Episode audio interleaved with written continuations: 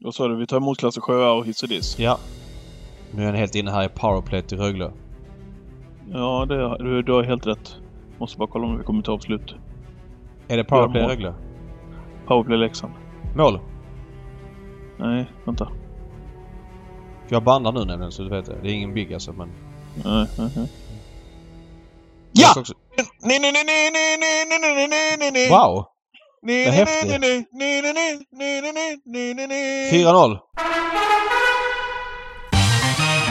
Ska det bli svensk seger eller vad är det frågan om?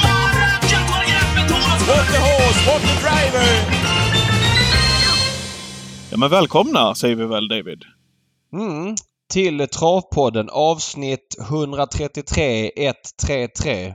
Hemma igen ifrån Frankrike, mosig efter ja, men, eh, några dygn eh, dränkt i champagne antar jag. Mm, ja, inte riktigt. Det blev faktiskt en liten sväng på byn i söndags därefter Prix. Så jag var mör igår måndag när jag flög hem och så vidare. Det ska jag faktiskt erkänna. Annars var det mycket jobb. Jag var ju där nere eh, för Svenska Spels räkning och vi sände ju Prix Mm. på Svenska Spel och på Expressen. Så att, eh, ja det var väl eh, trevligt men ändå inte som när man är där som turist utan det blir ju liksom jobbet gör att man får lite nya rutiner. Var du på L'Avenue? Nej, det sjuka är att jag såg inte ens Eiffeltornet på fem dagar, fyra dagar i Paris. Det är ny, nytt rekord. Annars har vi en restaurang där som vi gillar skarpt. Vi var ju där tillsammans du och jag för något år Mm. sedan. Det var väl inför Prix va?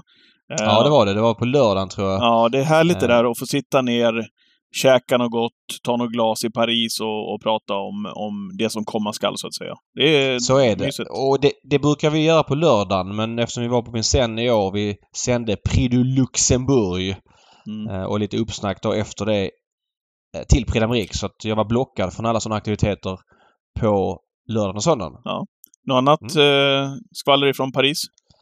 Nej, det var inget speciellt skvaller. Det var liksom mycket folk. 35 000. Jag upplevde det som att det var väldigt trångt på publikplats. Jag ska faktiskt forska lite grann i det, hur det ser ut på de franska publiksiffrorna efter pandemin. Om de har haft samma dipp som vi hade. Men ja, jag upplevde det som att det var väldigt mycket folk på plats. Jag vet inte hur 35 000 står sig historiskt och hur bra de är på att räkna där. Men det känns som att den gigantiska arenan sväller mycket folk och nej, helt klart en, eh, en ball, ball grej. De har ju en konstig grej för sig som jag inte har tänkt på så mycket tidigare när man är inomhus. Men vi sände ju från bankant och de har alltså att hästarna som placerar sig, ja jag vet inte vilka placeringar de är, de går igenom vinnarcirkeln och så går de igenom publikplats. Ja, ja, det har de ju alltid gjort. Ja, jag vet. Men det är väldigt speciellt. Alltså det är ju lite bökigt för efter varje lopp så kommer det säkerhetsvakter och så ska alla flytta på sig. Det är rätt tjockt med folk där nere liksom. Ja, men det är, det är lite annat stuk överhuvudtaget efter Prix d'Amérique till exempel. När, när segraren, du vet hur det ser ut på Elitloppet, då är det ju liksom den närmaste kretsen som går runt, Ja, nej, nej, runt. Här vinnaren efteråt. alla som någonsin har sett hästen får vara komma in i cirkeln. Och går runt hästen också i, i Ja, nej, verkligen. Eh, lite charmigt på något vis också att, eh, att Ja men så är det. Men den grejen, eh, jag kan inte bestämma ifall den är bra eller dålig, att vinnaren får, alltså, eller de fyra, fem första, jag, jag vet inte vilka det är, går från cirkeln över publikplats eh, till stallbacken som då ligger i anslutning. Det blir ju ett häftigt moment där folk får komma nära hästen. Det är ju väldigt viktigt. Men det blir lite bökigt också men när man har sin plats och liksom hela tiden ska flyttas fram och tillbaks, fram och tillbaks. Men nej, jag vet inte. Det har, det har helt klart någonting och här finns det kanske någonting att ta efter för oss eh, för att få folk att komma närmare hästarna. Mm. Ja, verkligen. Eh, när det gäller eh, Prix och eh, vinnande eh, Ockerberry. Det var förresten den hästen som vi pratade mest om, eller som vi trodde mest på här i, i, Mm, i vår podd och 12.50 även i, där fick, fick lyssnarna en klaring. i Twitchen också. Precis. Eh, det fick de verkligen. Eh, det blev Jean-Michel Basirs uppvisning. Eh, han är ju, ja, det vi behöver inte säga så mycket om honom eh, såklart, men han är ju total dominant. Snacka om att hitta de, att han, att han hittar marginalerna i just Prix d'Amérique också. Mm, så är det. Och det är ju inte sista eller första gången han gör det. Han är jättevass på att ställa i ordning. Eh, han är väl en av världens absolut bästa travtränare och kuskar. Eh, så är det bara. Jag tycker att när man gör ett snabbt överslag bland de tränarna som är bäst. Vi pratade lite om det förra veckan med Anders Svanstedt som för övrigt fick vinna på V75 med sin häst. Det var kul. Eh, om att hans pappa Åkes storhet, det var lite grann att han körde mycket själv. Och jag tänkte på det lite grann efteråt att Eh, känns som att det är en liten USP för eh, ja men det är någon procent till. Det är klart att det finns många som inte kör själv. Timo Nurmos, Daniel Redén kör ju inte så mycket själv och, och, och sådär. Men det känslan är att ja, det ger lite extra av att köra själv. Det, det är min absoluta uppfattning faktiskt. Mm. Annars var det väl, eh, när vi ska gå in på prestationerna och, och Dom Fanucci-set och så vidare, kändes det i alla fall från min vinkel ett av de mest profillösa Prix d'Amérique någonsin. var faktiskt första gången också jag kände sådär att, ah, ja, jag går in och tittar på det. Men det, det, kändes, inte, det kändes inte som Prix d'Amérique. Jag tyckte det var ruggigt profillöst i år. Hur mycket vi än pratar upp det, hur mycket man än pratar upp det i alla medier, jag gick inte igång i år, jag måste säga det. Jag tyckte att det var... Nej. Det kändes småljummet. Vad, vad kände du själv som var på plats jämfört med tidigare? Nej, jag tyckte, tyckte det kändes eh, spektakulärt och så vidare. Jag tyckte inte det var... Jag tyckte det var mycket ljumnare förra året. Förra året var det ju dels restriktioner på grund av pandemin, så det var väldigt lite folk på plats. Eh, man, jag gillar ju när det kommer hästar underifrån. År var det ju flera fem och sexåringar som var betrodda. Som är betydligt mer osynade. Förra året var det ju det här gänget med Davidson DuPont och, och Delade Pomereux och Flam de Gautier och, och ett par till som varit med i många år. Eh, det var lite nyare, lite fräschare år. Det kanske då sänkte klassen lite med att ja, kanske någon femåring som behöver några lopp till för att bli riktigt, riktigt eller nå sin fulla potential. Men eh, för mixen är det roligare. De är mycket hungrigare, inte alls lika trötta på backen och allt det där. Så att, ja, jag tyckte det var ja, men, eh, par skulle jag säga. Ja, men jag fattar. Ta oss igenom loppet så som du upplevde det där nere på Vincennes då. Ja, jag har fått se om det efteråt man ser ju inte jättebra där från bankant. För det första var det två strykningar. Vart, vart, vart, vart stod ni någonstans? Ja, men vi stod precis vid mål, eh, ja, men 20 meter efter mål. Precis när man går på stallbackarna. En liten glasbur. Precis innan den stod vi. Ja. Eh, Men man får ju titta på skärmen liksom och så stod jag med kikare mot skärmen och så kom någon Ja, kille i hatt framför mig som jag bara skickade undan och så vidare. Det var liksom inte djungelns lag. ja, så är det. Men först och främst det var ju två strykningar. Eh, Honey Miraz ströks ju eh, ganska sent. Det var ju tråkigt för, för svensk del och så var ju Etonant struken innan det. Eh, jag tror det är första gången på, jag tror Emil Persson sa att det var 24 år som det bara var 16 hästar i loppet med två strykningar. Det Alltså det är marginellt nu men det skulle då gynna lite grann eh, i David med en orutinerad kusk med två hästar mindre i voltningen. Men han hamnade ju kallt på det. Eh, och hästen har brutit mycket i den där sista svängen, eller första svängen, beror på hur man ser på det. Och han hamnar ju i ja, femte spår och börjar bryta. Så att han galopperar där, det var inte som en, kom inte som en chock på någon vänster. Nej. Eh, som många hade trott och befarat Don Fanucci till spets efter en bit med mycket offensiv eh, Johan Le Bourgeois. Eh, och han valde faktiskt att köra där hela vägen. Det blev ju, gick ju faktiskt ganska lugnt i första delen av backen. Sen gick det ju jättefort i 300 meter när Erik Raffin stod på med Toto-favoriten som det blev faktiskt i slut innan det var klart. Horsey Dream fick ju lite svar där av Hip Hop Form med Christian Bichon vilket gjorde att Erik Raffin blev lite hängande och där körde han bort sina segerchanser helt och hållet. Eh, väldigt konstig styrning av Raffin och jag hörde efteråt att tränaren där var Tränaren Beloche var sur på Raffin och tyckte han körde för dåligt. Mm. Jaha, Eh, var det så? Ja. Eh, Sen vet jag inte hur stor sanningshalt det är det eller hur sur han var. Vi får se vem som kör Horsey Dream nästa gång. Raffin hade ju fyra av fyra med honom innan det här men, men det var konstigt kört av honom där. Sen så efter det speedriktet gick det ju inte... Gick det väl normalfort i backen skulle jag säga. Det var väl typ 12 tempo.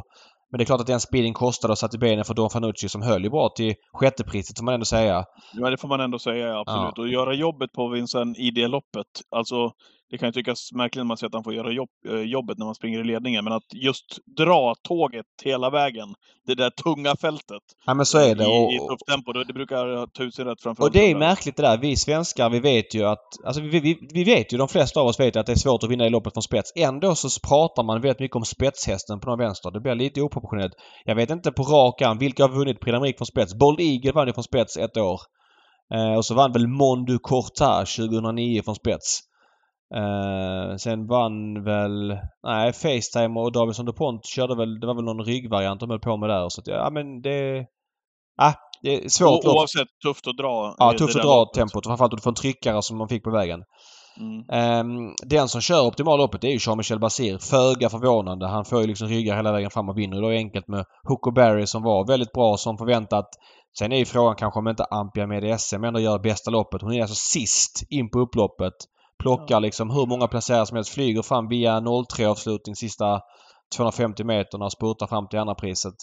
Svarade ju faktiskt, har ju, har ju gått jämnt och bra i, i flera lopp innan Prix d'Amérique här också. Har ju gått väldigt bra alltså, Ampia med SM. Ja, det har han gjort. Det var lite besvikelse i första B-loppet Bretagne där de var favorit och torskade Ja. från spets. Men nej, nu var hon ruskigt bra. Eh, Hip- Italiano Vero eh, var bra som trea. Där körde David Duperman ett bra lopp. En som inte körde ett bra lopp det var ju Christian Bichon som vanligt med Hip Hop Parfour. Men den var faktiskt då, fyra. som vanligt är det, är det men han är ju kass. Han är ju tältar i spåren varenda gång. Han är superdålig tyvärr.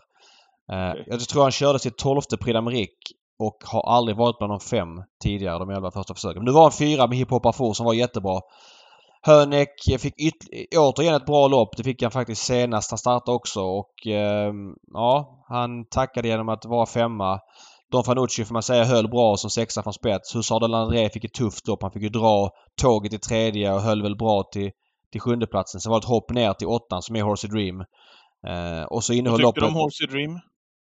Svårt att säga. Den speeden kostar väldigt mycket. Han var väl inte lika bra som tidigare men han har inte gjort så mycket i loppen heller på, på slutet så det blev väl lite grann att nu när han tvingas göra lite jobb så är det svårt att säga om han kanske är lite bättre med ryggresa, alltså så relativt sett.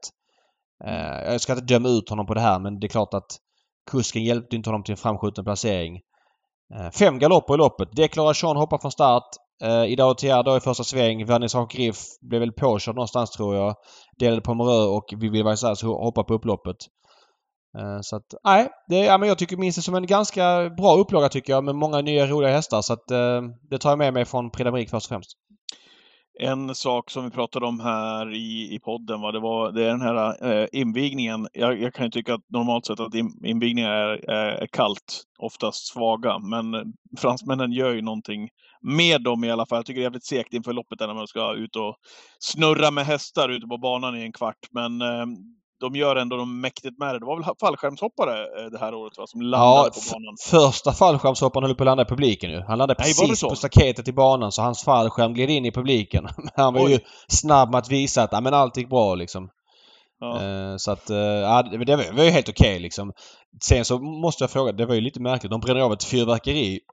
Jag menar, i, i Sverige gör många med kopplingar till travsporten aktiva grejer på sociala medier när det är nyårsafton. Smäll nu, inga smällare så här Ja, men det, liksom. det, det fattar man ju att de gör. Det fattar man ju att de gör. Ja, men såklart. livrädda. Ja men, och det är inget snack om saken.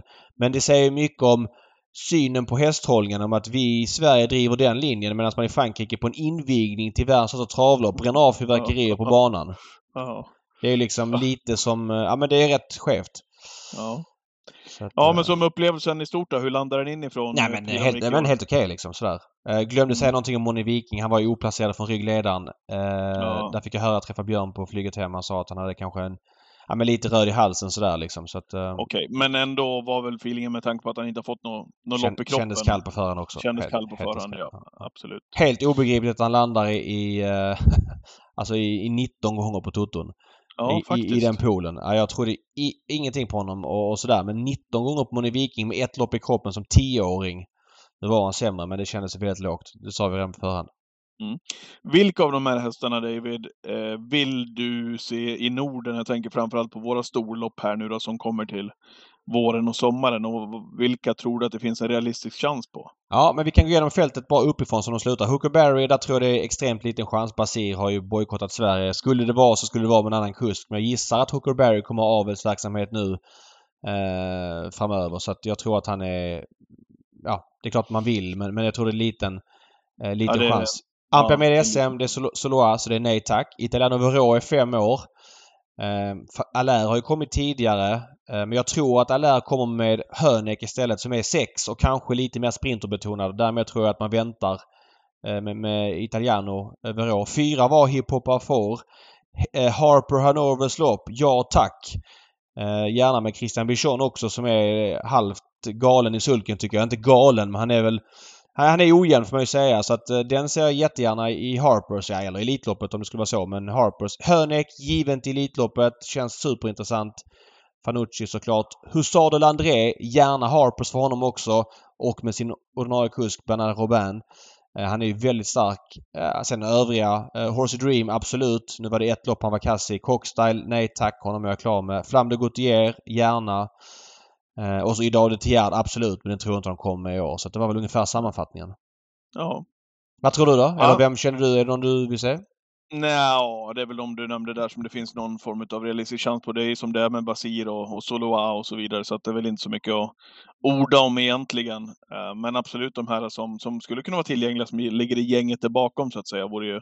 Det är alltid, det är alltid uppiggande när det kommer en bra fransos till elitlaget. Ja, Hönek är nog drömhästen av de realistiska skulle jag säga. Jag tror han kan springa ruskigt fort på Solvalla. Han visade väl förra sommaren kanske att det var kortare distanser som var hans grej. Ja, men kan väl göra en etonand faktiskt. Det är väl ändå känslan kring Örnek. Ja, men lite så. Man hade med helt olika typer av hästar. Etonard är en stridsvagn som bara dundrar på. Hönek är mer en finlirare liksom som kan vara riktigt snabb en bit. Så att eh, Mm. helt olika typer av hästar. Hoppas då gärna att Languedoc kör.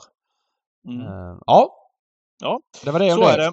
Det var Prix eh, i år, David. Eh, ett år till nästa gång. Eh, den här podden idag, Mm. eller den här veckan, lite speciell ju.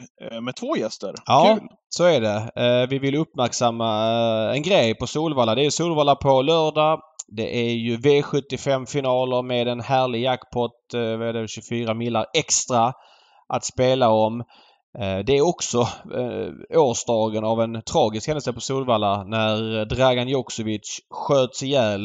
Det var den 4 eh, februari 1998, så 25 år sedan på dagen på, på lördag. Och eh, en som var väldigt nära den här händelsen och som har en stark koppling till travsporten och är, dyker upp i media ibland. Det är ju Krille Krukan och det finns lite detaljer runt den händelsen som inte så många känner till. Mm. Vi ringer Krille Krukan som ett, som en utav två gäster den här eh, veckan. Välkommen till Travpodden säger vi till Christer Krille Krukan Eriksson. Tackar. Vad trevligt. Eh, vad tycker du det? Ja, det var kul. Ja. Vad kul. Där. Vä välkänd i travkretsar eh, för att ha haft den näst största V75-vinsten någonsin i januari 2012. Ja, länge sedan. Elva år. Ja, det är elva år. Ja. Mm. Eh, och välkänd också. Du har haft spelbutik och varit... Eh, ja, du är ganska flitig på sociala medier och driver en egen podcast som heter Osensurerad travpodd. Ja, eh, det har ju blivit så. Spelbutiker var på 90-talet. Spelbutik var ju helt fantastiskt. Det var ju en stor del av mitt liv. Jag älskar spelbutik än idag. Det finns inte så många kvar. Nej, Nej. Men, de eh, behövs mindre och mindre kan man säga. Ja, det är ju så. Jag vet, du driver ju där om totomater. Jag önskar att vi hade gamla spelbutiker kvar. Men jag, jag, jag, pulsen och känslan i en spelbutik, är ju... Ja, jag vet inte. Det är själva surret man gillar. Ja. Mm. Eh, hur ser din vardag ut?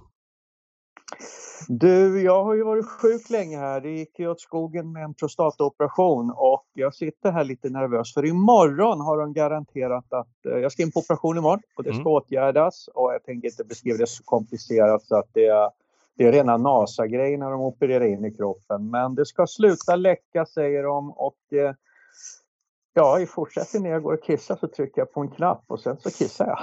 Ja. Ja, okej. Ja. Det... Kan vi ta en annan Och- podd? eh, Detaljerna om Ja, det exakt. kanske? Men framförallt så, vi får väl hålla tummarna i den här podden. Ja, Så det, går får bra vi, det, är- det har varit jättejobbigt. Det, är liksom, det, är, det går inte ens att beskriva hur det är, hur det är att ha, bli inkontinent som det kallas. Men, men, det är bara att se framåt. Eh, vi har ringt upp dig med anledning av att eh, vi pratar ju ofta trav här, vi pratar om trav i synnerhet och då är det rätt brett kopplat till travet. Och på lördag är det alltså V75 på Solvalla och man kan Vilket vinna vi också kommer att prata om Ja. alldeles, alldeles strax också. V75 på Solvalla och det är en riktigt härlig dag med en stor V75-pott och så vidare. Men det är även eh, årsdagen, 25-årsdagen eh, utav en av de ja, mest kända händelserna på Solvalla när Dragan Joksovic sköts till döds den 4 februari 1998. Och det är just samma datum då på lördag när det här infinner sig och ehm, en som var nära vän med Jokso och som var i händelsernas centrum den dagen, det var ju du. Ja, det var det. Det var onsdagen den 4 februari 1998. Ja. Hur var jag var- din... Ja, förlåt? Jag var ju på Valla varenda onsdag under en tioårsperiod. Missa inte en onsdag. Nej.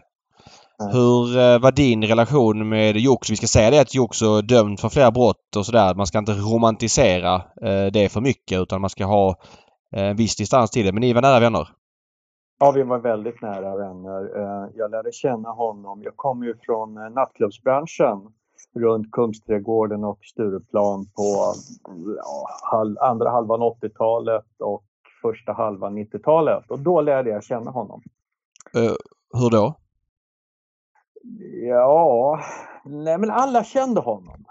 Liksom det var, alla vi som jobbade inom nattklubbbranschen kände honom. Det bara var så för att han var eh, när han kom och hälsade på på våra nattklubbar, han var extremt trevlig, väldigt social och eh, ja, i mitt fall så var det väl att, jag vet inte varför. Och sen liksom, han jobbade ju som dörrvakt då på vissa andra nattklubbar, så det var ju bara bra. Honom vill man gärna känna, så man kom in. Mm. Uh, och uh, därigenom lärde vi känna varandra väldigt, väldigt väl. Och sen... Uh, han var ju intresserad av travhästar redan då. Ja. Och i slutet på 80-talet så gifte jag in mig i dåvarande familjen Trav skulle man nästan kunna säga. Eh, det var min första kontrakt med, med travet. Det var min första svärfar då var ordförande i STC och UET som hette Lars-Erik Hofstedt. Och då kom ju, hade vi ytterligare ett samtalsämne, hästar naturligtvis. Och eh, Ja, det där fortsätter men sen så öppnade, hamnade jag på en spelbutik då, öppnade en spelbutik på Rosenlundsgatan på Södermalm. Och i samma veva så öppnade han en egen restaurang på Timmermansgatan som jag tror den hette Timmerman. Nej. Dalahästen hette inte någon där? Dalahästen hette jag. På ja. Timmermansgatan på Södermalm och det var ju alltså bara typ 200 meter från min spelbutik. Var, var namnet uppkallat efter hans nära koppling till Dalarna eller vad? Nej, han, han, han hade väl en spel... Han var ju något café eller nej, det var gamla spelbutiken på Odenplan där han hängde. Hette inte den Dalahästen? Så var det säkert. Det här är långt före min tid. Ja, jag, jag, är inte riktigt säker. Det var, men i och med att det då Ja, han hängde hos mig i stort sett dagligen eftersom han spelade precis stenhårt. Okay. Och jag åt lunch restaurang varje dag. Men, men, men det är spännande när du säger det. Vad, vad spelar stenhårt i, med, med de måtten mätt på den tiden alltså? Ja, vad ska man, hur ska jag beskriva hans spelare? Um, vi åkte till Jägersro på någon derbyhelg och uh, från det att vi klev in på, fick våra bord på travbanan så tog det kanske två timmar så var 100 borta, 100 000. Jaha, men då, då var väl halva tävlingsdagen kvar? Ja, det var halva kvar. Men det kom alltid en ny jugoslav till bordet med någon annan 100 000 bunt det, det, det, är liksom, det går inte. Nej, men han spelade verkligen stenhårt. Det var, han gillade spel. Nu, eh, han, var ju, han var inte duktig, men han hade ju en mentor bakom sig som var extremt skicklig och som jag anser var en av de skickligaste i historien när det gäller streckspel. Han hette också Christer. Och, eh, Christer Borg? Ja, ja. det förstod jag en gång. Han är ju väldigt eh, liksom eh, folksjuk ska man inte säga, men han vill ju inte synas och höra. Men han var ju mentorn. Och det var alltid samma visa varje gång vi var på Solvalla eller var vi än var. Han eh, pratade med Borg en timme innan och sen var det någon häst som var sträckad på exakt eh, allt mellan 1 till 5 procent. Oftast i avdelning 1 och det var spik och sen var det en tuschpenna på 4, 5, 6 Ja, det var det. Men var det, det, inte, var det inte så att Joxo, det gick ju en rykte om det, att han hade stående V5 på Solvalla med spik tvåan i andra avdelningen i varje, ja. varje omgång? Ja, det skulle inte förvåna mig det heller. Det var... 20, för 20 lax stående, spik tvåan i avdelning 2 oavsett procent. Det, det, måste också finnas otroliga stories här, du vet, där hälften är sanna givetvis också. Liksom. Nej, men han stod i kön en lör, vanlig lördag, V75-omgång i spelbutiken och framför honom stod en äldre dam. Och hon var hos mig precis dygnet runt, alla öppna timmar. Hon spelar 10 kronor vinnare, eller 10 kronor plats i alla lopp på någon häst. Jättetrevlig äldre dam. Och bakom stod Juxo. Jag tog damen, sen kom Juxo fram och damen stod kvar och höll på. Och så sa jag, 86 000 gick det på den här gången. Ja, ja, ja, ja, ja. Jag betalar, ja du vet, alla spelar ju på kredit. Det, ju, det var ju så på den tiden. Ja, ja, ja, ja, ja, ja. Och då tittar tanten upp och säger, nej men gud, ska du spela för 86 000? Ja, ja, ja, sa han och tittade ner. Och då klickar jag in och säger, men det har ingen betydelse mitt lilla hjärta. Du kan ta den här lappen, du kan få den av mig, för han har aldrig vunnit och kommer aldrig att vinna heller. Och han skrattade ju så han höll på att dö. Va? Nej, men det var ju... V7 var mellan 50 och 100 000. Ehm, den här dagen då den 4 februari 1998, eh, vad minns du av den? Eh, Nu minns jag precis allting, eh, men dagen efter och första veckorna, första månaden minns jag ingenting. Utan jag tog hjälp av psykiatrin eh, för att minnas och återge hela dagen och det tog nästan sex månader. Men jag hamnade i någon form av, vad kallas det, trauma, chock eller jag vet inte. Jag minns ingenting. Eh, Eh, satt du med, med, med Joksovic på, på restaurangen den, den dagen? Nej, nej, nej, det var inte alls så. Den här dagen, normalt sett gjorde jag ju det. Inte alltid, för jag gillade ju att springa där nere och springa på stallbacken. Det var ju på den tiden det gick att få någonting värdefull information på stallbacken innan internet kom. Mm. Sociala medier. Nej, nej, nej. Det, det som var annorlunda den här dagen var att på lunchen, som vi alltid åt, då satt det två andra jugoslaver vid hans bord. Och jag hade ju hört ryktet att det hade varit väldigt, väldigt stökigt eh, eh flera månader innan i Stockholm. Eh, mycket bråk och framförallt eh, hade det hänt en sak på en nattklubb i Stockholm som var själva anledningen. Jag vet att det handlade om andra saker men den största anledningen var att han hade spöat en kombatant offentligt. Och i den dåvarande jugoslaviska världen, där spöar man inte varandra offentligt. Det kallas väl för heder, va? Eller någonting sånt där. Så att det satt några andra juggar vid bordet. Men på lunchen, detta är på Dalahästen alltså? Ja, precis. Och det var väldigt hätsk stämning. Han satt och pratade i telefon på jugoslaviska. Jag sa, jag orkar inte sitta bredvid dig idag. Jag sitter själv här nere. Ja, ja, ja, ja, ja. Och sen så gick jag därifrån så skrek jag till honom, hämtar du mig som vanligt? Ja, jag kommer. Jag kommer fyra. På den tiden började det lite tidigare, va? sju var jag för mig. Mm. Mm. Eh, Men han ringde och han kom aldrig. Han kunde inte hämta mig sa han, utan vi ses på Valla istället. Ja, jag kommer. Så jag jag tog väl en taxi ut antar jag. Så gick runt på stallbacken och allting. Sen kom jag upp på restaurangen och då var hon väl fem någonting. Och då när jag ska gå ner till vårat bord, då sitter den, eh, de här två jugoslaviska killarna, jag behöver inte nam- namnge dem, men de sitter högst upp. Alltså där du börjar, innan trapporna börjar. På kongressen? Ja, just det. Första vänster direkt. Eh, Jag kan inte Bush-numren där, men eh, i alla fall. Och jag... eh, gå jag tror, din, mi- jag tror din mick brusar lite mot din tröja något liknande. Så du... Jag förstår. Ja, det är topp, tack. Mm, och då um, stoppar de mig. Och så säger de till det är inget bra idag. Det är ingen bra dag att sitta med honom. Eh, och jag tänkte inte mer på det. Man var ju så fördjupad i barnprogrammet, Bibeln som jag kallar det. Och jag tänkte inte mer på det. Nej, nej, nej, så jag, det, det är lugnt. Det är liksom. Så jag gick vidare bort mot baren. Och då ringer han. Ja, var- vart är du? Vart är du? Nej, men så jag står uppe vid eh, totomaten vid baren här. Eh, först den längst. Det fanns en kontantkassa runt hörnet där, kommer ni ihåg? Absolut. Mm. För, var bakom det- första spelluckorna på kongressen. Ja, just det. Om Ja. man säger då från, från där du kommer in i entrén så blir det alltså sista spelluckan. Av första delen ja. För det är, det är spelluckor längre bort, eller det var. Ja. Ja. Nej, här var första del innan Ja, baren började. exakt. Mm. Ja. Mm. Då ringer han. Ja, så skrev ja, vad har du fått fram? Ja, men så jag, jag står här uppe. Jag kommer så. Så han kommer upp till mig. Och klockan var inte mer fem då. Det var ju rätt folktomt på Solvalla. Så han kommer upp och sen så ställer vi oss där och pratar. Och ja, sen hände det där. Det hände en sak innan också, men det har jag redan berättat offentligt. Men en av livvakterna, eller om det nu var livvakter vad kallar han kommer gående och säger någonting till Juxo på jugoslaviska. Varpå Juxo tittar upp och skriker någonting eller ropar någonting. Men han fortsätter bara, nästan springande förbi mot toaletterna.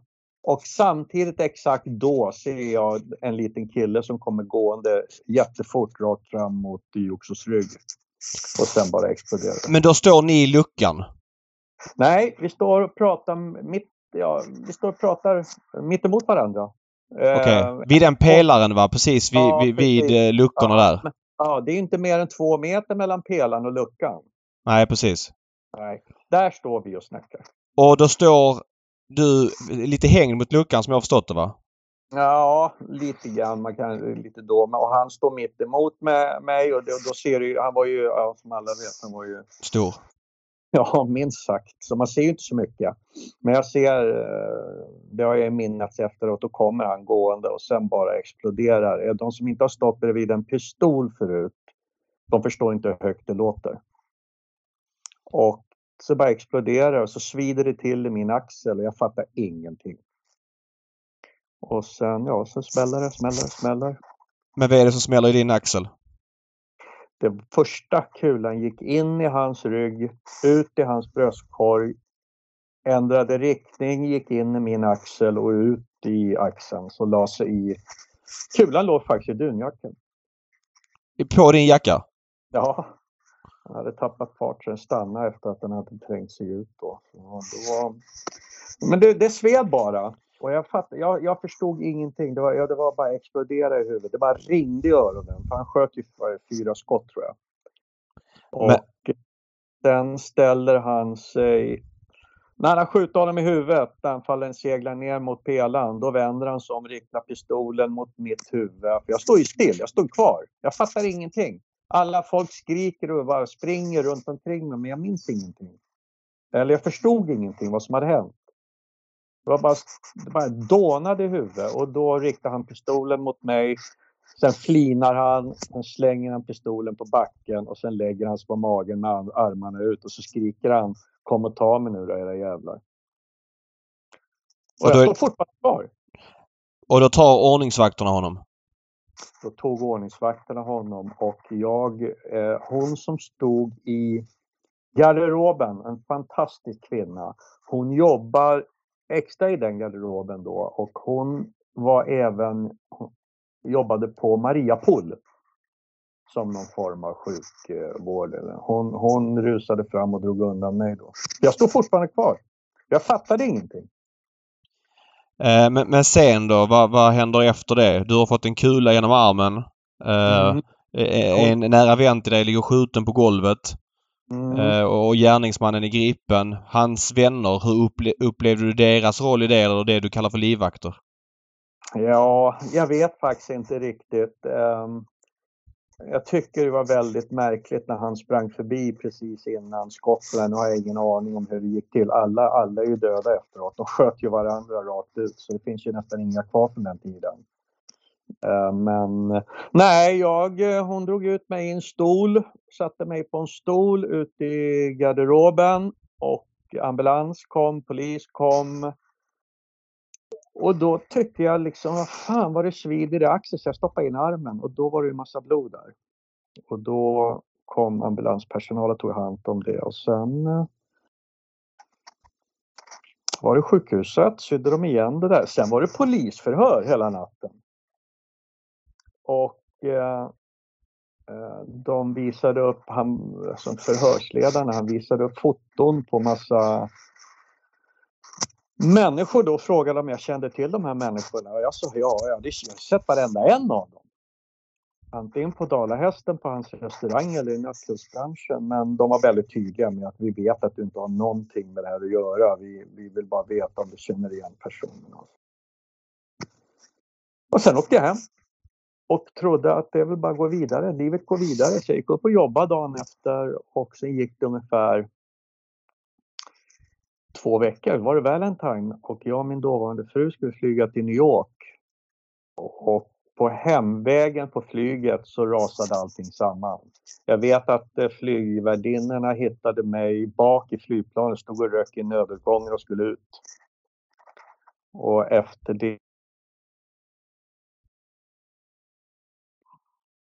Sen, sen kom jag i kontakt med... Vänta, du, du, du försvann lite där. Du, du försvann där killen. Du sa efter det, du hittade längst bak i planet. Efter det så... Ja, efter det var jag hemma väldigt länge och eh, eh till slut så min dåvarande fru tvingade mig att ta kontakt med psykologin då. då jag gick nästan sex månader. Jag var, och skapade då fram bilderna vad det var som hade hänt. Jag minns ingenting. Absolut ingenting första så nästan så, sex så, ja, så på, på polisförhöret där på natten, är det, är det blankt där då? Alltså? Ja, de frågade om jag kände liksom om det, hur det hade gått till och Ja, jag kommer inte ihåg någonting. Ingenting mindes man. Det var, vad kallas det? Trauma eller? Ja. Mm, mm. Någonting sånt där. Så så Eh, var det. Sen då? Hur- Hur ja. påverkade det ditt... Men gick du på Solvalla veckan efter eller på sig eller Nej. hur liksom? Jag gick inte på Solvalla på flera år. Tog För- lång tid innan jag började gå på Solvalla igen. För Hur att... var det? Förlåt? Hur var det? Första gången? Nej, nej men alltså hur var liksom den grejen att jag skiter i Valla när det ändå var så stor del av ditt liv? Ja, det var väl inget roligt, men det var inte det man tänkte på. Det var inte ens en tanke på någonting sånt. Utan det, nej, det fanns inte på radarn att vi skulle överhuvudtaget gå dit. Hur Utan var det att komma tillbaka då? Nej, men det hade gått rätt lång tid då. Och eh, jag måste säga att eh, det här att, att eh, ta hjälp av psykologi, det är icke att förakta. Det var en stor hjälp, för mig i alla fall. Att, Mm. nej, men de är skickliga. Va? De, och sen, jag kommer, det konstiga, det har ändå gått 25 år, men jag kommer ihåg den här psykiatriken jag gick på. Den största anledningen var väl att hon var så jävla snygg. Men, hon var fruktansvärt vacker var hon. Okej. Men Det är de precis vad din dåvarande fru ville höra. Nej, inte mycket va. Men de är skickliga. De är jätteskickliga. Och utan dem hade jag nog inte kommit tillbaka i matchen igen. Det. Eh, hur funkar det nu då när det har gått 25 år? Jag vet att du skrev på 20-årsdagen att du var vid hans grav. Eller om det var på den, i den ortodoxa kyrkan här i Stockholm och, och tände ett ljus. Mm, jag går när det är jämna 5, 10, 15, 20, 25. Jag ska gå på lördag innan Solvalla naturligtvis. Och de tänder ju något ljus i någon sån här minnes, ungefär som en minneslund som vi har. Mm. Ja, och då tänder man ett ljus där. Det är rätt så fint. Jag vet inte varför. Men, men det är konstigt att man blir påmind om det här. Eh, som jag sagt, jag är ju sjuk, eh, sjukskriven. Jag promenerar ju väldigt, väldigt mycket och då lyssnar man på poddar. Mm. Och jag lyssnade faktiskt för två dagar sedan. Paolo Roberto intervjuar den här finnen som sköt. Han är ju inte direkt medieskygg, eh, ska vi då säga, Janne Ranninen som är dömd för det här mordet. Han har varit utan, var ju med i P3 Dokumentär om det här. Det finns en intervju på Expressen som är ganska färsk om det här. Eh, ja, han har varit ställt upp lite och han blir dömd för mord även efter det här, ska vi säga.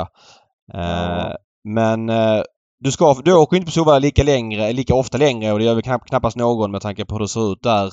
Eh, mestadels med saxtrav och så vidare och det är inte bara det. Det var ju en nedgång innan det här började. Men du ska till Solvalla på lördag. Lördag blir det Solvalla. Ja, eh, nu är det ju lite lättare. Jag, jag börjar tycka att det är kul igen. Eh, och den största anledningen är att jag tycker Solvalla är på väg tillbaka in i matchen igen. Bland annat det här, nu är det ju på totoluckornas bekostnad och det tycker jag är jättetråkigt. Men det här att de har byggt som en barlounge där uppe med soffgrupperna och det. Ja. Det tycker jag är skitläckert. Ja. I Det- och med att jag har en viss, jag har ju gått där typ i 30 år och maten är ju inte känt för att vara Topp.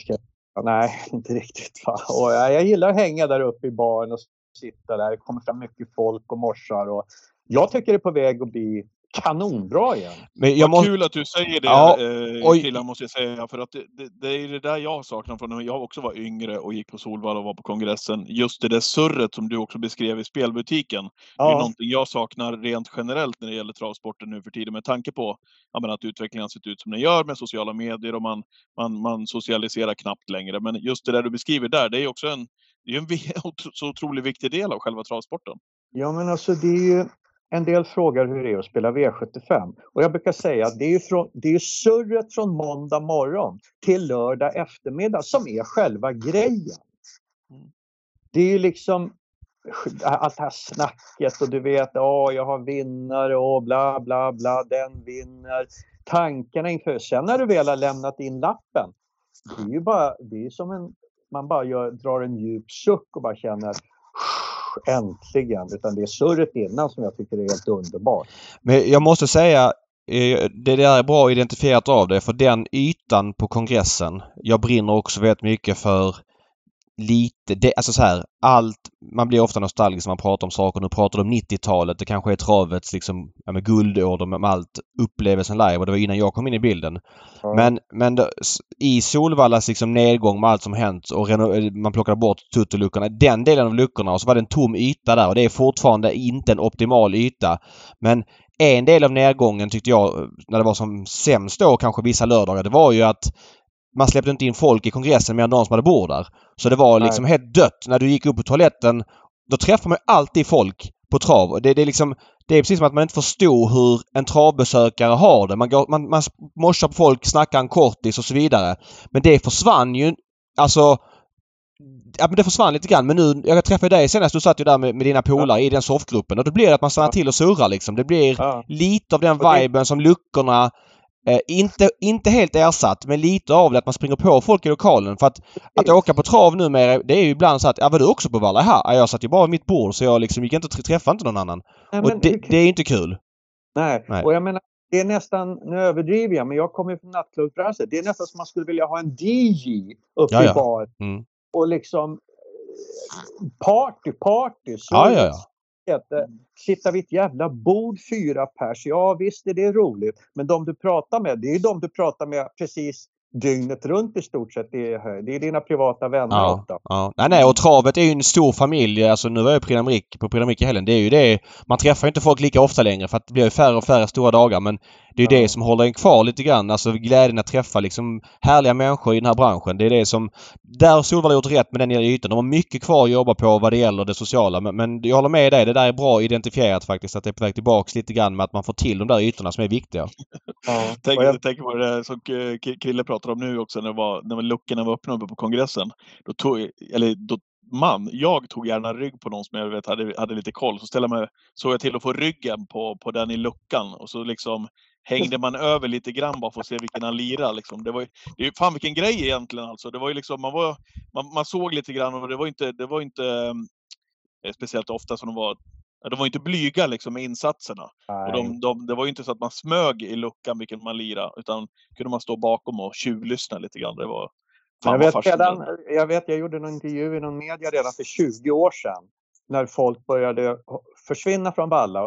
Jag sa, alltså, I det moderna samhället, eh, en barnfamilj med två vuxna och tre barn, man, inte, man, man, får inte tillåtelse att åka till Solvalla en onsdag fem timmar när barnen ska på innebandy, fotbollsträning, hockeyträning, vad det nu än må vara. Utan kör gratisbussar från Fridhemsplan. Första start 16.00, två timmar, pang bom. Happy hour där nere med de här, vad heter de? Vad heter de här när man åker till Halmstad och det på det här, så här after ski-band, after trot-band. Jaha, okej. Okay. Ja. Party, party, party, bärs och det, pang bom. Sen är man hemma klockan åtta eller sju så frun är nöjd eller barnen är nöjda. Det föreslog jag för 20-25 år sedan. Det finns ju för och nackdelar med allt sånt men det skulle innebära ett tidigare spelstopp och ett omsättningstapp mest troligt skulle jag hävda. Förmodligen. Nu är inte allt omsättning men eh, som det styrs idag så är, just allt omsättning på, på spel och eh, ja, det kan man ju ha en separat debatt om men eh, ja, det, ja, det, ja. Men du, eh, när vi ändå har dig på tråden som V75-historiens näst största vinnare en enskild omgång. Eh, och eh, en superpott på, eh, på lördag. Det blev ju jackpot. Det var jackpot i lördags och ingen hade det. Eh, eller det var för många som hade fem rätt. Så den poolen. Nu är det så här att nu har ATG börjat med den här fonderingen.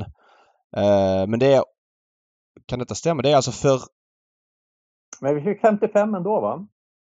Ja men vänta, det här kan inte... Det... Ja okej. Okay. Eh, 30 miljoner då minus 20 procent så 24 miljoner går över tills på lördag på Valla. Ish. 50, ja, med 50 med omsättningen. Så det blir ju, det kan ju, man kan ju slå ditt rekord. Man slår ju inte Oskarsson men man kan ju komma tvåa i listan med lite tur på omsättningen. Jag brukar säga det, är det inte 68 då går man inte ur sängen. Nej, eller hur? Precis. 24,5 extra är det alltså i eh, sjurättspotten. Har du något intressant så här i början på veckan? Ja, det har jag. Jag bestämmer oftast på måndagarna. Okej. Okay. Ja. Jag ska ändra sen. Jag har sagt i PR media-grejer jag gör och lite i tidningar och sådär. 2023 blir året då Adrian Colgilny tar steget upp i eliten, både som tränare och kusk. Han har alla förutsättningar. Han har stamtavlor, han har uppfödningarna, han har träningsanläggningarna, han har farsan Deg bakom sig. Och jag har spikat Affinity Face fyra gånger i rad nu och han vinner på lördag också. Med rätt ryggar. Mm, spännande. Eh, det är ju springband och inte springspår. Det är ju ett minus men det får han väl kanske lösa då Adrian? Ja, men jag vill inte att han ska ladda. Jag vill att han ska ta rygg, ha bra ryggar och då bara exploderar den, tror jag. Jag tycker hästarna har sett jättefina ut här i januari. Och jag har sagt att det här året då måste han fan steppa upp. Han kan inte hålla på och harva i division 2. Han måste spela i Champions Fast League. har han inte varit lite i Champions League också? De har ändå vunnit eh, många storlopp och, och sådär. Det är, ju, det är ju mindre rörelse när Ludde var som störst. Men det Ja. finns ju fortfarande toppar. Ja, fast lite grann för mig är det V75. V75-ligan är ändå det liksom folk ser. Mm. Eftersom vi tittar varje lördag och det är den jag menar att han ska leverera i. Han ska utmana, ja, du vet vilka. Eh, Redenare och Nurmosare och vad de nu heter. Wäjersten och Berg och Untersteiners och allt vad de heter. Vad han ligger, ligger han på 10% kanske? Eh, Du menar i segerprocent totalt sett eller? Då kan ligga på 10 kanske. Ja, han ska sånt. upp till 18. Ja, jag fattar. Mm, det här året kommer det. Ja, vad spännande. Det hoppas jag. Det... Jag hoppas verkligen det, för utan familjen Colgilny då skulle travet vara pisstråkigt. Ja, mycket tråkigare. Mm. Eh, Okej, så i V755. Det är en fi- fin DD-spik när man har klivit av på V7. Eh, Affinity Face där, nummer 12 alltså. Alltså du börjar redan spekulera över DDn. Ja, men jag har redan klivit av på V7 någonstans. Det vet jag att jag kommer, jag kommer gjort. Det antingen är det för låg utdelning, att jag reducerar bort mig för att på låg utdelning, eller så är det något annat skit. Det är alltid något som händer. Så man är härdad. Ja, det kan vara så. Men okej, så du åker till Joxos grav där på lördag, sen ut till Valla och så blir det lite tjo och tjim. Ja, sen blir det väl... eh, Ja, det förmodar vi brukar ju gå på den där puben där i Sumpan där kuskarna och tränarna brukar gå både efter och före. Vad heter den? Tre bröder. Är det väl Premier League på lördagskvällen va? Eh, Tre bröder. Mm. Har aldrig hört talas om. Ligger precis vid Sundbergs station. Går du dit på lördag klockan 12 då är det Järvsöfax odds på att Muggen, Kjelle Brandt, några till sitter där. Men Är Kjelle, det sant? 100 procent! alltså muggen Ola Samuelsson. Ja. Yes. Men han har väl hästar till start? Han kan ju inte sitta där. Ja, men han har ju lya där. Han är i lägenhet. Han kommer säkert upp redan fredag och tar chansen att få gå och dricka någon pilsner på fredag. Ah, okej. Och Kjell, Ja. Kjelle Brandt, eh, han jobbar väl i cirkeln med att ta hand om hästarna som vinner? Ja, men han är garanterat där på Han är morgonen. där? Okej. ja. Fan vad härligt. Ja, jag- Skön surr det måste vara där då. Ja, skoja där är- inte. Där är, det är som att kliva in rakt in i en spelbutik. Ja. Ja. vad härligt. Bara travsurr där. Och du drar dit efteråt också alltså? Ja, vi brukar gå dit och titta på Premier League på kvällen sen. Ja. När, när, när man som du sa är rökt på V7. Ja, precis. En klassiker. Mm. Ja. Ja, det är klassiker. Ja, men jättebra Krille. Tack så mycket för din eh, otroligt eh, inlevelserika... För jag sjönk ner lite grann i det här om, om. Jag ska säga det att eh, star- om man vill veta mer om det här mordet på Solvalla så finns det en jättebra P3-dokumentär om ämnet och det finns massa annat. Så det är bara att googla på det. Det är ju ett... Eh, ja. Det är det kan man gå in och läsa. Jag gick ut i en större dagstidning och berättade sanningen. Exa, jag hade ju hållit tyst nästan i 20 år. Men i och med att han skrev boken och gick ut i TV4. Som alla andra mördare blev de ju frireligiösa. Halleluja, förlåt mig. Ja, nej. Han tog ett år av mitt liv. Eh, och han ljuger i boken. Då gick Ja. jag ut och berättade hela historien i en större dagstidning. Och efter det så mejlade han till chefredaktören på dagstidningen och bad om ursäkt. Jaha. Ja. Åh fan. Där kan man läsa. Ja. Ja. Ja men toppen Krille. Vi ses på lördag då. Eh, Lycka till med operationen imorgon så... Dejvan, kan, Dejvan, kan inte du bara eh, kan inte du glida förbi där tre, tre bröder där och bara, man kan få en rapport ifrån Jag hade bröder? velat göra det. Problemet är att vi har ju Twitch 13.00 så att eh, om du inte Ja. vill att jag ska twitcha två öl djup så ska jag nog skita det. Ja, det kan funka också. Kan bli Ja. bättre. Nej, det Mm. blir det inte. Ja men, Men toppen Krille. Redan efter V71, för då både du och jag blir borta då. Ja men då ska jag sitta på Solvalla och skrika på andra hästar. Då ses ni, då ses ni där uppe Ja, det gör i, vi. i, i loungen. Ja. Krille sitter i soffgruppen där luckorna var om man vill komma förbi och ta en bild. Garanterat. Garanterat. Ja, vi ses på lördag Krille. Tack så mycket för att du var med. Tack ska ni Sköt ha. om dig. Tja tja. Hej. Hej. Ja, men eh, där hade vi Krille Krukan som eh, första gästen den här veckan. Och det, det är klart, det blir en det blir en stark berättelse på många sätt det här ju. Ja men så är det. Eh, när man står så nära och upplever någonting så nära och en händelse som även om jag inte var travintresserad av så påverkade mig väldigt mycket och alltså det här låter konstigt men för mig eh, när jag var alltså 13 år när det hände eh, Solvalla som ställe, 12 och ett halvt var jag, som, som ställe. Det blev så mytomspunnet i mitt huvud. Jag visste mycket väl vad Solvalla var långt innan jag var travintresserad och hade, ja men det fanns något, jag, jag ville till Solvalla, ville se hur det såg ut för att det hade hänt liksom. Vilka är på Solvalla? Är det massa gangstrar där? Man blir så nyfiken som, som barn av att se det det här. Och, ja men för min del gjorde det Solvalla lite mytomspunnet. Det är klart att det är aldrig bra att människor skjuts ihjäl någonstans. Nej. Och jag, Nej, många nej, ställen, det kanske var jättemånga, men Krille då till exempel och flera som fick trauman av det här. Jag vet ju flera i Toto-personalen som eh, hade det tufft till efteråt och det är klart att det här är jättehemskt. Mm, Eh. Men, men, men det blir också lite mytomspunnet för folk som kanske inte är där. Och, ja, jag vet inte, för mig har det varit en... Jag såg på Solvalla med helt andra ögon efter den här händelsen. Mm. Ja, eh, apropå Solvalla då, V75 nu med, eh, med jackpot eh, till på lördag. Twitchen är hos er lyssnare 13.00 precis som vanligt. Eh, härligt förresten när vi körde Twitchen i lördags också David, när man fick nästan känna doften ifrån Vincennes och Paris också där du var där nere. Men eh, nu är du på hemmaplan igen och vi laddar för V75 på, på Solvalla. Eh, vad säger du om omgången då? Jag tycker den är grym. Eh, jag tycker att den är... Eh, del, dels är det ju inte finaler i gulddivisionen vilket gör att guld håller låg klass. Eh, och sen så är det... Ja men det är jämnt. Det finns inte den här tydliga favoriten. Jag tycker ju ofta när det är finaler så känns det lite halvkallt men... Nej, det finns någon stark favorit. Kanske att Borups Victor är stark i sista men han blir också ganska stor favorit så att... Nej, känns bra tycker jag. Ja, Eh. Kanske, kanske Eddie West också är eh, en favorit att hålla i handen. Han blir i alla fall stor favorit. Vi kan väl i alla fall lyssna på vad Claes Sjöström har att säga om Eddie West bland andra.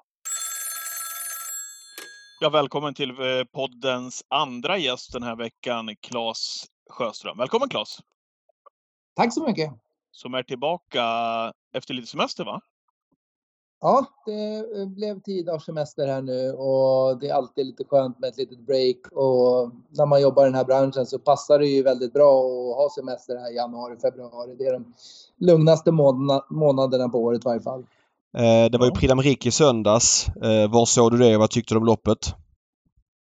Eh, Jag har faktiskt fortfarande inte sett loppet i sin helhet. Jag har sett upploppet bara. Tyckte väl på förhand att det var lite avslaget i år med brist på, på stjärnor så att säga. Ja. Men det ser väl ut som att det kan komma några nya. Ja men verkligen, verkligen. Ja, det var ju, de, det var ju ungtupparnas lopp får man ju säga. Det var ju flera i det äldre gardet som kanske kände sig lite utcheckade.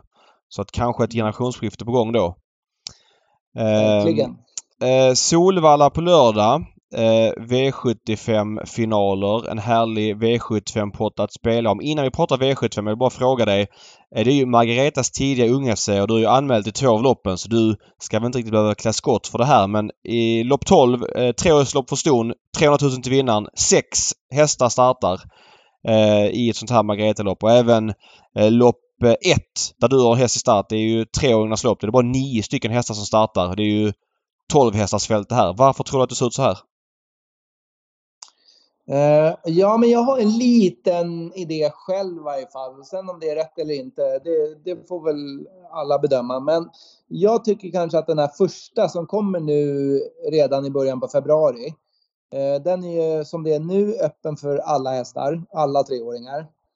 Och har du då en tvååring som har varit igång och siktat på de stora loppen som tvååring så är det ju många som Ja, har du en bra häst som du tror på, då kan du inte fortsätta starta nu under vintern och sen tro att man ska vara med i de stora loppen till hösten också.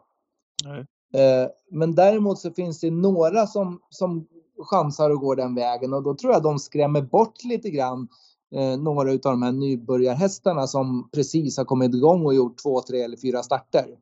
Ja. Eh, och att man inte vill möta dem så tidigt i karriären för att det är som att springa in i väggen lite grann.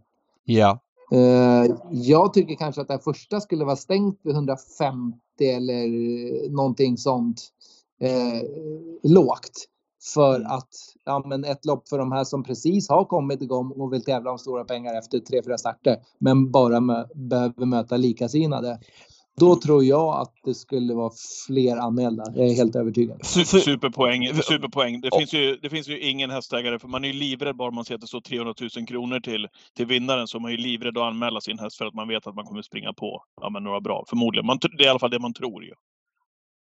Men... eh, Och jag håller med om det. Men visst är det så att den i mars är stängd va? Den i mars är stängd vid 150. Ja. Eh, Men kanske att man ska switcha på dem. Att de som har varit bra som tvååringar kan göra tidig årsdebut i mars. I slutet på mars. Ja. Eh, Ja. Ja, nej, det är en, en tanke bara som jag har på mina där. Jag anmälde ju som sagt den ena. Han har ju bara gjort tre starter.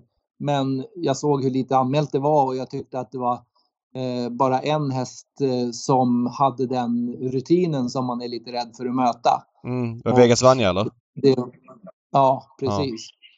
Eh, och, och, ja, men jag kanske inte kan köra för seger i det loppet. Jag kanske kan få köra för andra, tredje platsen med, med en sån häst och, och tycker att det upplägget är bra. Ja. I Stonas avdelning är bara sex hästar. Där hade jag ju eh, den som har gjort flest starter av mina treåringar där har gjort två starter och då komma ut och möta eh, frustration bland annat med Mm. bara två starter och jag hade kanske fått köra för sjätte priset då. Eh, kändes som att hon kan springa in i väggen för att få 18 000. Ja, då kan vi nog ha roligare framöver. Ja, jag fattar det helt och hållet. Eh, Ja. eh, ja, men så det är den taken. Men hade det varit stängt vid 150 då kanske jag hade försökt planera in en start till, haft tre i kroppen och de mött de som hade inte jättemycket rutin. Ja, jag fattar.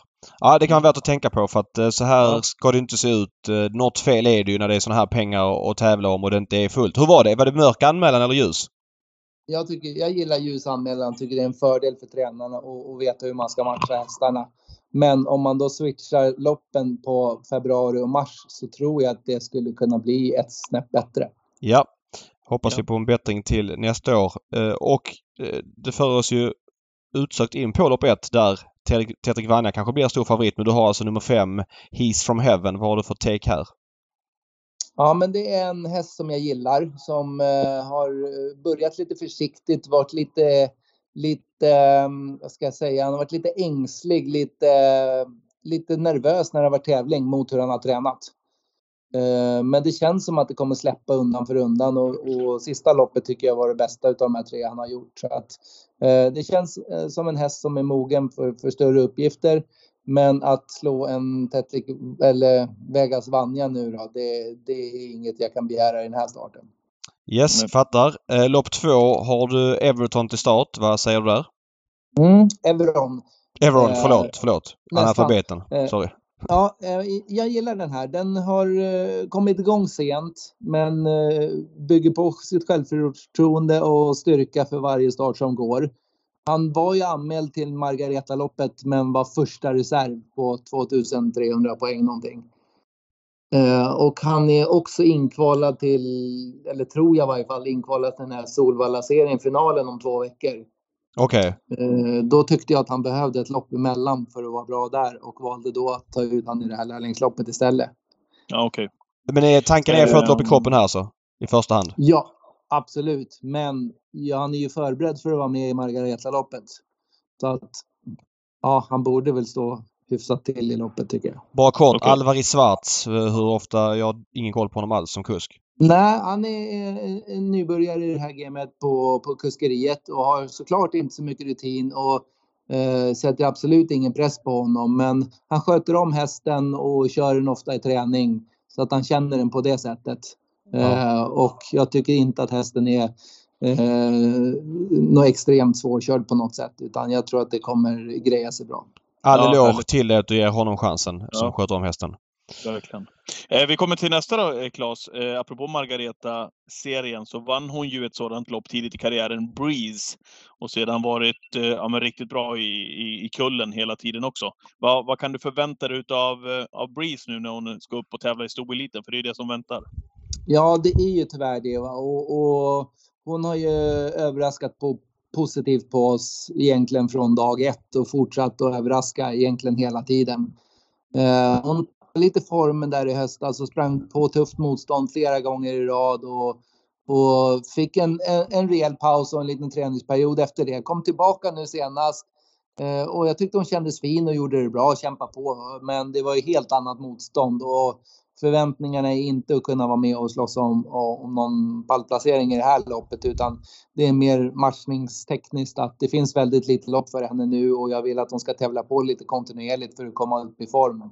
Så att här blir det att ta det lite lugnt och, och hon har flera fina lopp framöver där hon står bättre till än vad hon gör i det här loppet. Ja, okej. Eh, Jag tänkte på det. Det här med silver. Att nu, nu står hon inne i silver med att stoeliten hästar får möta silver. Kan det vara aktuellt framöver för henne? Absolut, det kan det helt klart vara. Eh, då kommer vi in på lördagens klo för din del. Du har ju i V753 eh, den tidiga jättefavoriten 9 Eddie West. En häst vi känner till väldigt bra. Eh, först och främst, hur tränar han för dagen? Ja, men han, eh, han har känts jättefin i träningen nu tycker jag och väldigt nöjd med hur han känns. Hur ser du på lördagens uppgift? Eh, ja, eh, loppet ser ju väldigt spännande ut och eh, jag tycker ju inte att det känns som en guld, gulddivision såklart. Så det är väl de flesta medvetna om att det är, det är enklare nu och att det inte riktigt den toppen på hästar som finns. Dels är inte ut och tävla för dagen och dels så är väl toppen lite tunnare i Sverige för dagen också. Mm. Eh, så att eh, ja, det, det är väl det man kan se på, på motståndet varje. Det man också kan säga väl är väl, ni får väl rätta om jag har fel nu, det är väl inte något superryggaren har fått heller här?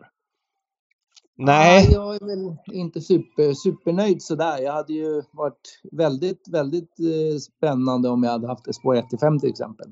Mm. Ja, han har ju rygg. Du, du, jag gissar att du chansar ju inte invändigt på ett Supernice för då kan du bli instängd utan du chansar, eller du går bakom två lån som är en Finland Sverige ut och kan hoppa lite här och var. Ehm, vad tänker du runt det? Ja, alltså det är ju grundtanken såklart. Men eh, man får väl se lite grann hur veckan går och sådär. Alltså det, det kan ju bli riktig boom att sitta sjunde utvändigt också. Mm. Mm. Eh, det kan ju ibland vara li, li, lika illa liksom. Men man får väl läsa på lite under veckan och, och, och liksom känna sig för lite närmare. Och så framförallt så känner man väl lite i värmningen och hur, hur pass på tårna han är. För han har ju inte startat nu sedan vad, 28 december så det blir fem veckor drygt. Ja. Är det Men lite... Jag tänker, just med, jag tänker just med The West också, sitta som du säger i, i värsta fall i femte ut. Det är väl just att du har Eddie med hans egenskaper. Det finns ju andra hästar du kan sitta där med och skicka fram så att säga, men eh, det känns ju Ja, inte som... ex- eller vad känner du där? Ja, men jag är inte sugen på liksom att ta ett eh, du vet, safety favoritkortet och, och 1200 kvar glida fram i dödens. Nej. Eh, det tror jag inte vi vinner loppet från, eh, även fast motståndet inte är det värsta. Ehm, så att det, det känns inte som något alternativ. Eh, och då, då vinner man kanske inte från, ja, femte utvändigt kanske kan gå, men sjätte, sjunde utvändigt, då kan det ju bli väldigt svårt. Eh, vad säger du om startintervallet där, fem veckor? Är det lite i längsta laget? Ja, eh, det är det. Men det var ett planerat break lite grann redan innan. Eh, Han fick lite avmaskning och vaccination och lite ledigt i samband med jul och nyår där. Och sen har han fått träna på som vanligt då, och inte gått något nå speciellt vässande för det här loppet utan han, han har tre fina lopp i rad nu här och så är det lite förhoppning om att kanske kunna kvala in till någon gulddivisionsfinal här i slutet på mars. Eh, och att formen ska växa fram till dess lite grann. Så att jag skulle säga att den kanske är på 90% eller något liknande Ja. formmässigt. Men Ja, han- det är ju han- ingen, jätte, det är ingen jätteuppehåll vi snackar om. Det är ju fem veckor. Men det är kanske inte optimalt för att formen ska vara exakt på topp. Och i det här loppet så lär ju hans speed också kunna... Jag menar, om man har en ohyggligt snabb, kort speed normalt så känns det ändå som att han kan speeda en bit mot de här och hästarna också som han möter just nu på lördag. För det är ju inte det tuffaste som sagt. Ja, men alltså stämmer det bara lite med ryggar och att han får lite vettig draghjälp och att det inte blir 17 på varvet. Mm. Då är det klart att, att hans eh, speed eh, skulle kunna räcka ändå. Men att han ska vara favorit till 60 Ja, jag skulle kanske inte ha spikat med de förutsättningarna som har varit för det här loppet och hur vi har satsat på det här loppet just. Nej, jag fattar. Bara Eh, jag, ja, jag tänker bara eh, kortis bara här om, om sommaren som kommer här. Vilka förväntningar kan du ha på Eddie? Jag tänker på stora lopp här i sommar också. Um, är det någonting som går i dina tankar också, att kunna matcha honom mot större uppgifter, så att säga? Egentligen har jag inte haft sådana tankar med just Eddie någon gång, utan han har väldigt mycket fått, eh, fått sköta sig själv och anmält efter hur, hur han har uppträtt och agerat. Men han blir ju mer och mer som en vanlig häst från att ha varit en väldigt besvärlig häst. Så att han har ju varit otroligt trevlig att ha att göra med, om man säger sista halvåret. Så, och det blir ju fortsatt bara bättre och bättre. Jag tycker han utvecklas eh, mentalt, både hur jag kan köra honom i loppen och, hur jag kan träna honom. Eh, så att det är klart att då fortsätter han på den banan så kan man nog höja ribban ytterligare. Eh, I V74 har du 10 Bugatti Hall också. Eh, vad säger du om honom?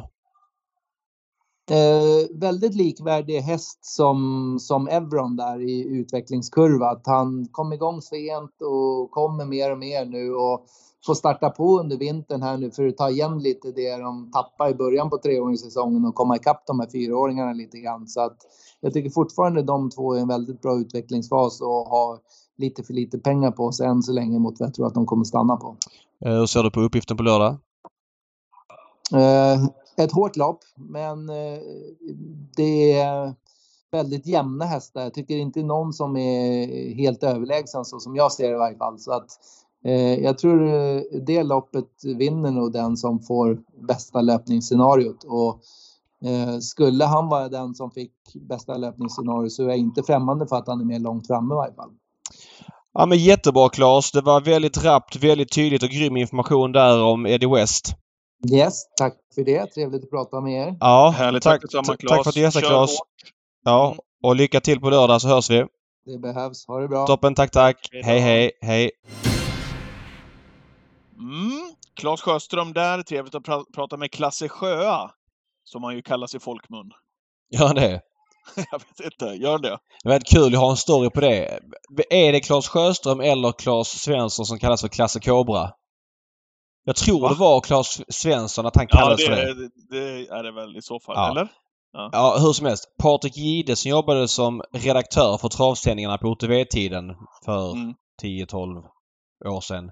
Jobbar Mm. mycket med, han jobbar på SVT Sporten nu. Det är för övrigt då såklart Peter och Niklas Gides eh, lillebror. Han eh, hade alltid liksom ett sätt när han ringde upp de aktiva. Han var väldigt Ja. trevlig. Och så skulle han alltid ha så här en, en liten... Ja, men alltså han, han var ju sig själv. Det var ju det som var det härliga. Han är ju sån. när Ja, han är sån, men han, han la ju till lite grann så här. Det var liksom så här. Ja, tjena Skoglund, det var Patrik Gide här från eh, Trav-TV. Eh, sitter du och fikar eller? Har du kört dagens sista jobb eller? Du vet den jargongen. Ja. Och skulle vara lite så här inställsam kändes det som. ja, men fantastisk. Ja, ja, han är supersnubbe. Men så, det var rätt jobbigt att sitta bredvid honom och höra de här grejerna liksom varje gång och höra hans eh, sätt att, att vara i, när han ringde aktiva. Så ringde han till eh, Claes Sjöström en gång. Så sa han Åh, tjena Klasse Kobra! Eh, det var Patrik här från eh, Trav-TV. Och han bara Klasse Kobra? Vem är det? liksom så här. Han bara, "Hä, är det inte du som kallas för det? Ja, ja då får jag, får jag be min ursäkt. du vet det där liksom. Han, kom, han, han kom ju undan med det också med sitt härliga Ja, jo, jo. Ja. Sjöström är ju skön. Han sket ju det. Ja. Men det var lite så här Ja, ja. kul ingång liksom. Mm. Så att, eh, ja. Ja, jag kommer inte, jag vet inte vem som var Klasse Kobra faktiskt. Eh, men han låg lågt med Eddie West. Eller låg Alltså, lågt. låg- se- relativt sett.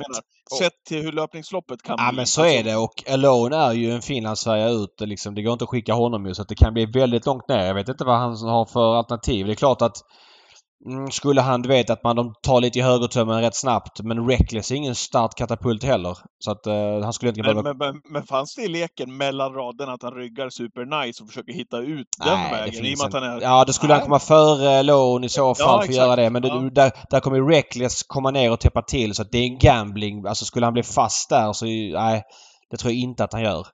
Nej. Utan vi får se vad det landar i men eh, helt klart problematiskt för Eddie West som är spurtstark men inte ska gå för länge först i tredje. Och det finns en risk Nej. om man hamnar i ja, men sjätte, sjunde på utvändigt här. Twitchen 13.00 på lördag. Eh, då är du på plats på Solvalla? Ja, det kommer jag vara. kör den därifrån va? Ja, härligt. exakt. Exakt Mm. så. Okej, då kör vi hiss och diss.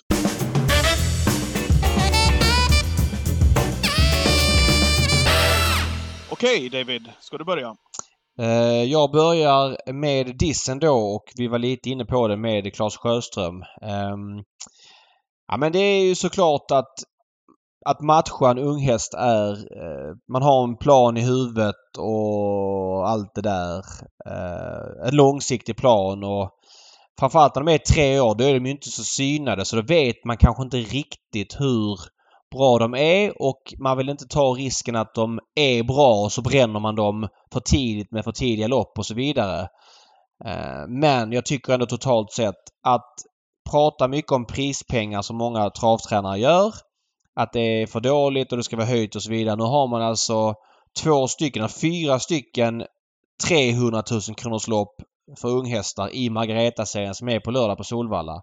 Och det kanske är så som Claes säger att det är inte optimala proppar. Jag köper det. Jag köper att eh, man kanske ska se över det och att framförallt efter i år då när det är så här tunt. Nu har det väl funkat okej okay tidigare år men att det är så här tunt är ju inte bra.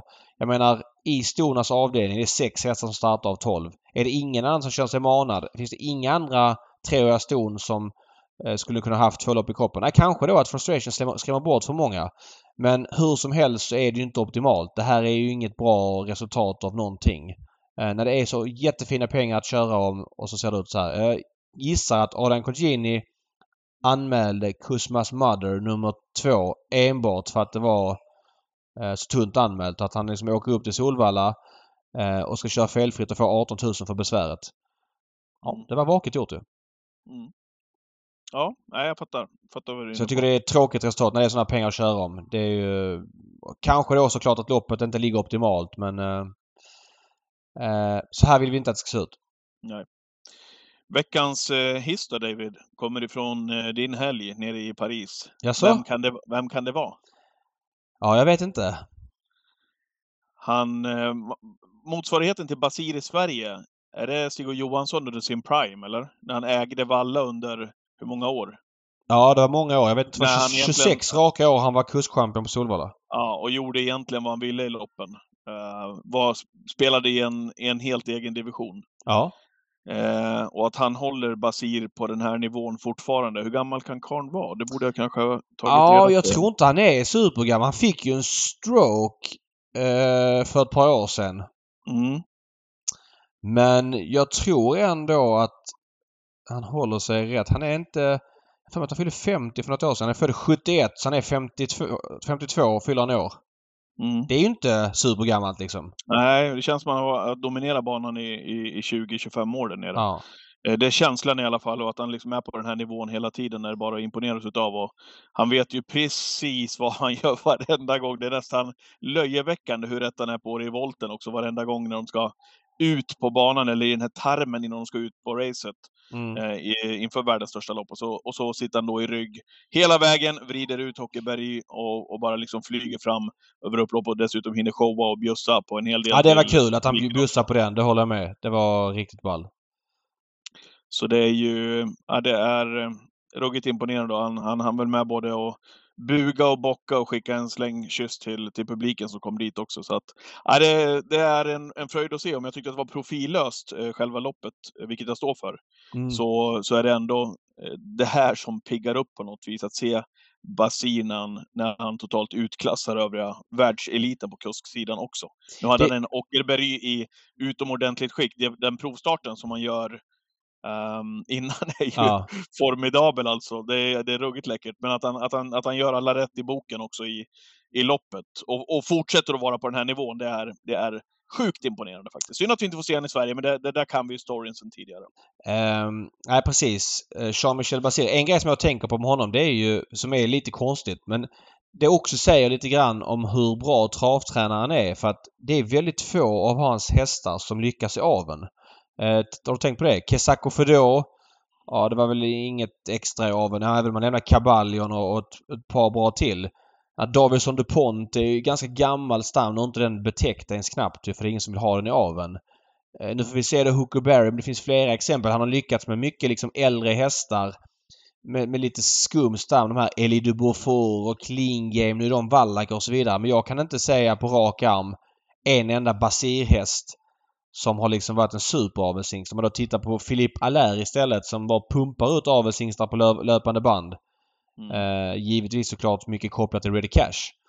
Men det säger väl lite grann att Basir kan liksom få träna dem till att vara så bra. Och det som är slående det är att han är så sjukt vass på äldre hästar framförallt. Att han liksom verkligen får en sjuåring att tända till. Där Looking Ja, Superb ja. är det sjukaste exemplet någonsin. En norsk Ja, nog. som var Prix d'Amérique 2 efter att ha gått, fått ett stentufft lopp. Ja. Nej, helt rätt. Och, och en av mina absoluta favorithästar, kanske topp tre genom tiderna, Belina Josselin också. Mm. Eh, vilken, vilken ordning han hade på, på den hästen. Ja. Ja, eh, det, var, det var veckans eh, hiss, David. Ska vi dra ihop det då? Vi drar ihop säcken. Helt enkelt, ja. Eh, Twitch lördag 13.00. Jag är på plats på Solvalla. Kommer ha grym info. Kommer vara äckligt påläst på lördag. Ja, mycket fan fram emot omgången. Den är jätterolig. Det är jackpot. Jag tror och hoppas på bra utdelning och då är man extra motiverad att läsa på. Kommer du sitta uppe i loungen med Krillekrukan där och Jag kanske, jag kanske ska göra en, eh, en gåa med datorn och säga det var så här. Här som Jajamän, Krillekrukan ja. stod. Eh, kanske att Krillekrukan är med på den Kanske du, twitchen. exakt, kanske du kan ta med Krille i, i, i twitchen ja. Då Är han det varit- så ska vi göra en sån genomgång, det lovar jag.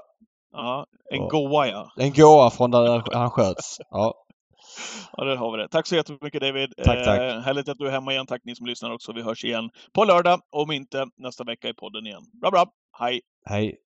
En rekonstruktion av mordet på Dragan Joksovic gör vi. Ja, det hade varit starkt.